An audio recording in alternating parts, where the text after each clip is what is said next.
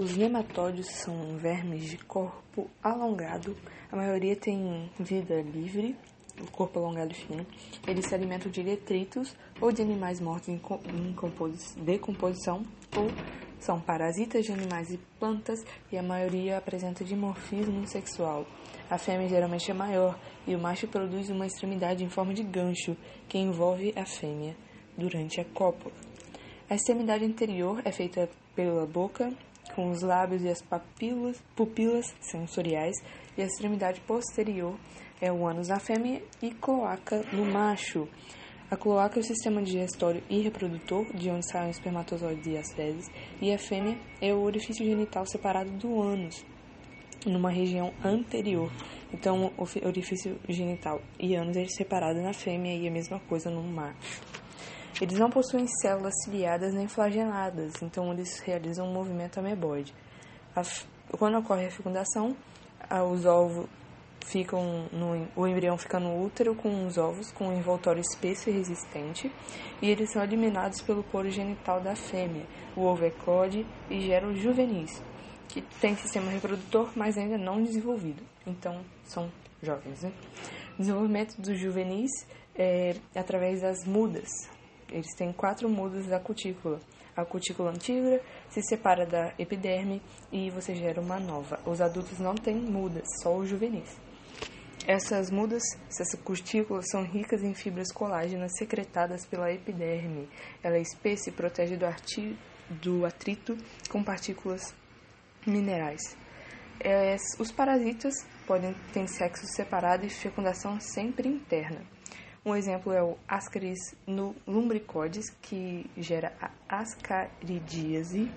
Quando a gente ingere o ovo com o juvenil, ele passa por nosso intestino, ele se desenvolve lá, eles são deglutidos e fazem todo o caminho do fígado, coração, pulmão, são deglutidos novamente e a gente elimina nas fezes. Então, a gente deglute duas vezes.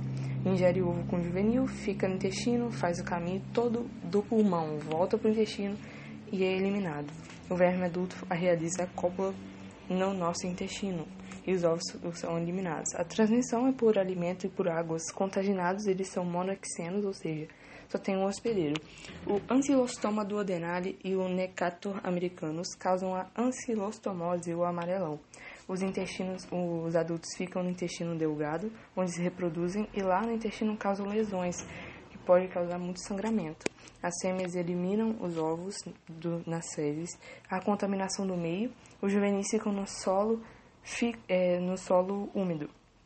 Penetram ativamente na nossa pele, passam para a nossa corrente sanguínea, pulmão, para os alvéolos, para os brônquios e para a boca de novo, onde eles são engolidos, e no intestino o verme está já adulto. Causa anemia por causa da perda de sangue, como eu disse, nos, na, no intestino, por causa das lesões no intestino, causando fraqueza, palidez e é, a, a, a aparência amarelada. O que causa a filária, que é um nome estranho, ele é heterorexeno, então ele tem dois hospedeiros. É filariose, que pode gerar até elefantíase. Os adultos, eles vivem nos nossos vasos linfáticos, o que causa um inchaço pela sua obstrução. Esses vasos linfáticos são responsáveis por remover o excesso dos líquidos é, nos tecidos. Então, nos vasos linfáticos, eles se reproduzem, os ovos originam microfilárias, eles vão para a nossa circulação e é ingeridos pelo tipo de mosquito chamado Culex. E é dessa maneira que eles são transmitidos é, para os seres humanos novamente. E o Ancylostomas brasiliensis é o bicho é, geográfico. Os adultos estão no intestino de cães e gatos e, quando eles defecam, os ovos são liberados. Os juvenis ficam no solo e penetram na pele humana, onde eles se deslocam dentro da pele, ou é, voltam para o cão e para o gato, e ficam no seu intestino já adultos. Então, nematódeos, vermes de corpo alongado, tem é, dimorfismo sexual, não, tem envolvimento é, ameboide, lembrar dos juvenis, que crescem por mudas, e os adultos não sofrem mudas. Os parasitas são os mais importantes, que mais caem em prova, Ascaris lumbricoides, Ascaridíase, o Ancylostoma duodenale ou Necator americanus, que causa ancilostomose ou amarelão, E o Ancylostoma brasiliensis, bicho geográfico, e aquele que causa a filária também.